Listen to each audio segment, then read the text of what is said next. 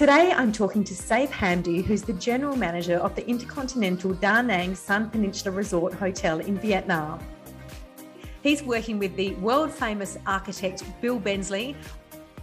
I am talking today to Renee about one of her favorite hotels in Southeast Asia, Intercontinental Da Nang Sun Peninsula Resort.